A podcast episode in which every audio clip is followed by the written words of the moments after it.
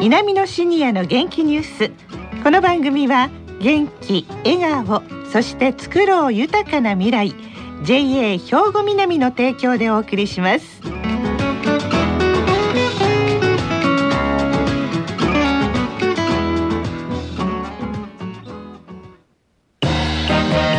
皆様の元気生活を応援する JA 兵庫南。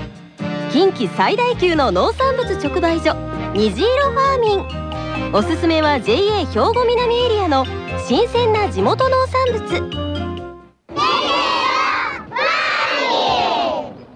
皆さんおはようございます。藤原まさです。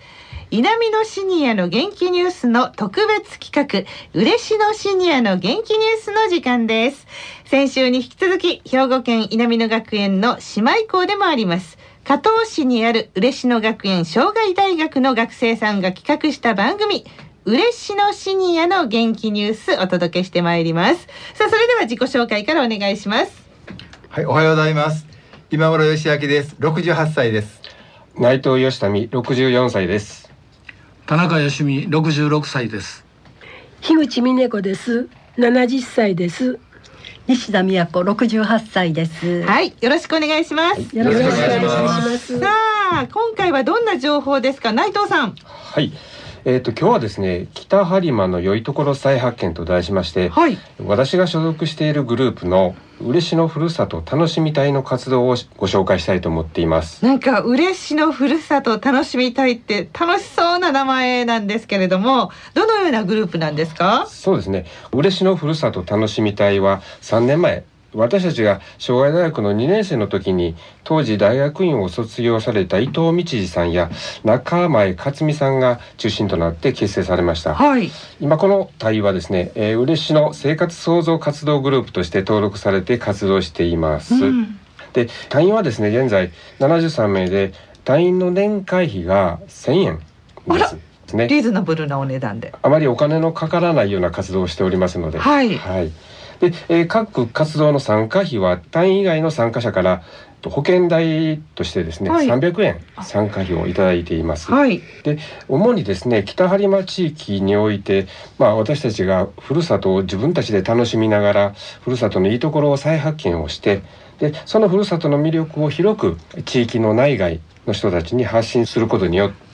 この北播磨地域が元気になることに少しでも私たちが貢献できればと思って活動しています。なるほどね。意外とねふるさとっているといるとわからなくっていいとこがいっぱいいっぱいあったりするんですけれどもやっぱ北播磨となったらいっぱいいいとこあるんでしょうね。そうですね。あの嬉野障害大学ではあの北播磨からいろんな人が集まっておりますのでそれぞれ地元のいいところを紹介していただけるので非常に、えー、私たちも行ったらこういうとこがあるんだなということでね非常にびっくりするような新発見再発見がありますねそっかそれぞれの土地から来てあるからジモティーが持っている裏いいところがどんどんどんどん分かっていくわけですね。じゃちょっとインタビューの方も聞かせていただきます。そうですね。はい。えっ、ー、と代表の伊藤道次さんにお話を伺ってきましたのでお聞きください。はい。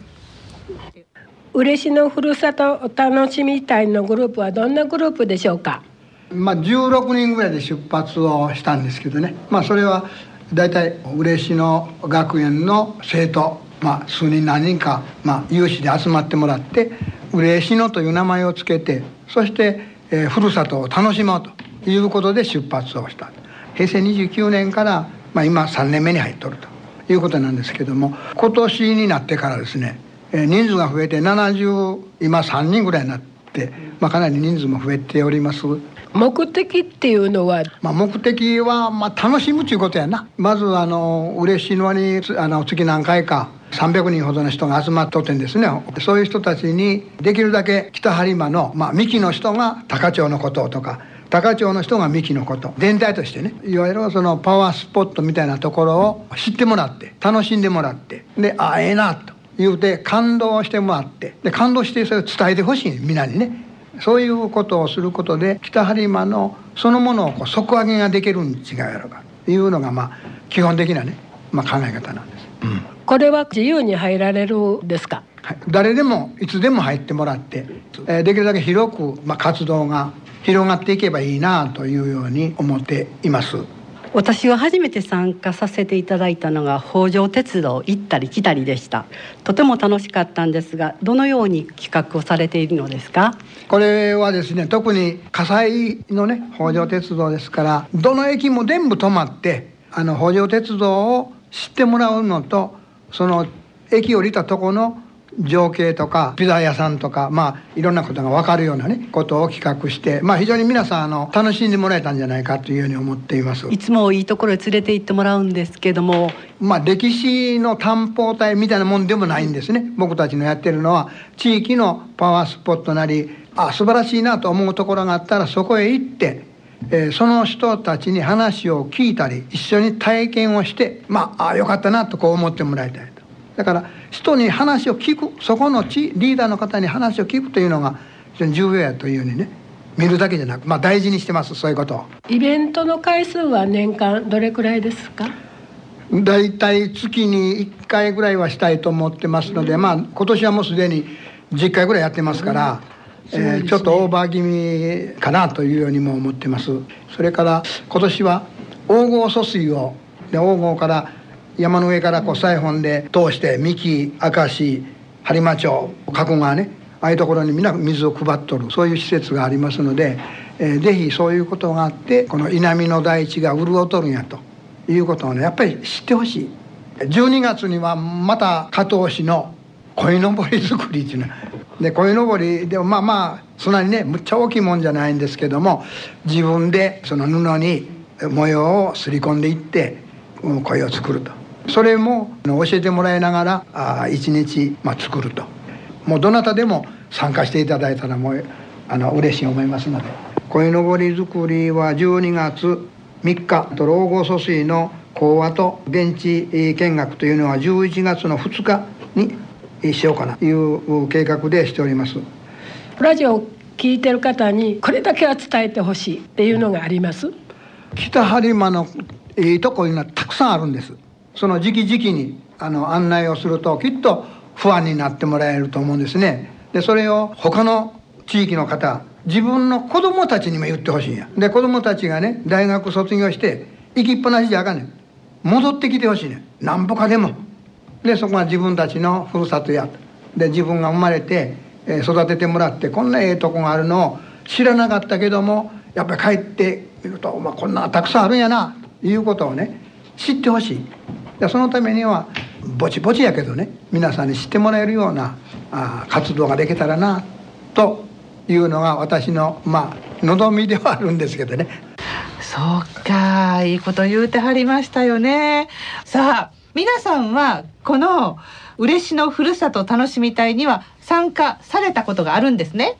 はい。はい。はい、じゃ全員5人の方全員あるということで、ではええところをちょっと一言ずつ教えていただきましょうか西田美子さんはい私も4月の節句祭りっていうのを参加させてもらったんですけどもあの秋のお祭りっていうのはよく見るんですけど三木も大宮さんのお祭りは秋にね郵送なのがあるんですけども、はい、4月にもう何期も出汁が出て昼も夜も楽しめる勇壮なお祭りを見せてもらって本当にびっくりしました。これ北条鉄道沿いにあるんですか？いやそれとは別？北条の節句祭り。北条ですか、はい、あそこでそういうお祭りが春にあるんですか、はい、4月の第一土曜日と日曜日にあります。神社とかのお祭り？住吉神社の祭りですね。ええー、春の祭りって珍しいですね。すねじゃあ続いては今村さん。はい。私はね、はい、ふるさとを楽しみたいに参加をさせていただいたことではないんですけどもね、はい、私小野ですのでね、ぜひね行っていただきたいなと思うところがありましてね、はい、よくご存知の方も多いんですけどね、まあ歴史を感じるところ、はい、国宝の浄土寺というのがあるんですね。浄土寺、はい。その浄土寺は、まあ、浄土堂というのがありました建物が。で、まあ、800年前の鎌倉時代の初めに建立された寺院なんですけども、はい、なかなかやっぱり見応えがあってでその浄土堂とその浄土堂の中に収めてあります、えー、5メートル30もというその海景作で、えー、阿弥陀如来とその脇に、えー、静止菩薩と観音菩薩というのがこうありまして、はい、でそれも国宝に指定されてるんですね。えー、はい、なかなか行ったらやっぱ見応えがあっていいですよ。静かなところ、はい、山の山あいにあるんですね。そうですね。はい、そして田中さん。はいあの行ったところというよりもあの、はい、私の本当の地元小野市の河合地区になるんですけど里山のハイキングのコースが今新しくできておるんです。えー、あの農地を見ながら山の山林道をこう歩くというふうなハイキングコースですので毎年11月3日の日に里山俳句でやってるんですけども、えー、それに参加された他の地区の方の声を聞けばええとこやなというふうな実感的な声を聞いてますので、えー、あのぜひ計画をしてもらえたらなというふうには思っております。ああなるほど、はい、秋口のね、はい、いいでしょうね。はい、はい、そして内藤さん。はい。はい。先ほども話しましたが私はあの笠井市出身なもんですから、はいえー、笠井市のいいところを皆さんに知ってもらいたいなと思って、えー、先ほども話が出ました北条鉄道、はい、五百羅漢であったり、ね、それから今人気がありますうずらの飛行場跡市電会の実物大の模型がこの間完成しましたので非常に観光で来られる方が今多いです。飛行場があったんですか？ありますね。あの特攻隊員もそこから出撃してますね。えーまあもともとはかなり荒れてたんですけれども、うん、まあ地元の保存会の方々が整備されたいいコースができていますね。私あのボランティアガイドもやってるんですが、はい、予定表を見ると8月はもうかなり入ってますね。特にあの自然会が展示公開されるのが第1日曜日と第3日曜日なもんですから、はい、そこの辺りはもう何組のボランティアガイドが出ないと案内できないような状況になっていますね。ああ、なるほど。そういうポイントがあるのは、でも知らない方多いんじゃないかなと思います。ねね、はい。そして、はい、井口さんは？あ、先ほど言ったように、うずらのの飛行場行ってみたんですけど、なんか戦後生まれやけども、こうやって残してくれたっていうことは。伝えていかなければならない、ね、そうそういうことを夏子身にしみました、うん、あの参加してよかったです。はい。ねそういうふうないろんなところに行ってあるんですけれども先ほどのね放送にもありましたけれども鯉のぼり？そうですね。えっ、ー、と加藤の鯉のぼりについては12月の3日に、はい、えー、行く予定にしております。うん。これはあの嬉野台の方じゃなくても参加できるんですか？そうですね。参加していただくことはできます。先ほども言いましたように、あのみんなで一緒に北播磨のいいところを見ていただこうということですので、うん、保険代として300円参加料をいただくんですけれども、はい、あとはまあご自分で飲み物とかまあ、場合によってはお弁当を用意してもらってということでやっていますので、はい、あのお金はかけないでやっていますので希望があればどんどん参加していただければと思います。たくさんの方に参加していただきたいですね。そうですね。皆さんに北有馬のいいところ再発見していただいて、はい、地域外の方にも言っていただきたいし家族の方にも広めていただければいいなと思いますね。ね本当にありがとうございました。ありがとうございました。皆様の元気生活を応援する JA 兵庫南。近畿最大級の農産物直売所虹色ファーミン。おすすめは JA 兵庫南エリアの新鮮な地元農産物。え嬉野学園障害大学の皆さんでした。さあこの後は兵庫ラジオカレッジの時間です。このままラジオ関西をお聞きください。南のシニアの元気ニュース。この番組は元気笑顔そして作ろう豊かな未来 JA 兵庫南の提供でお送りしました。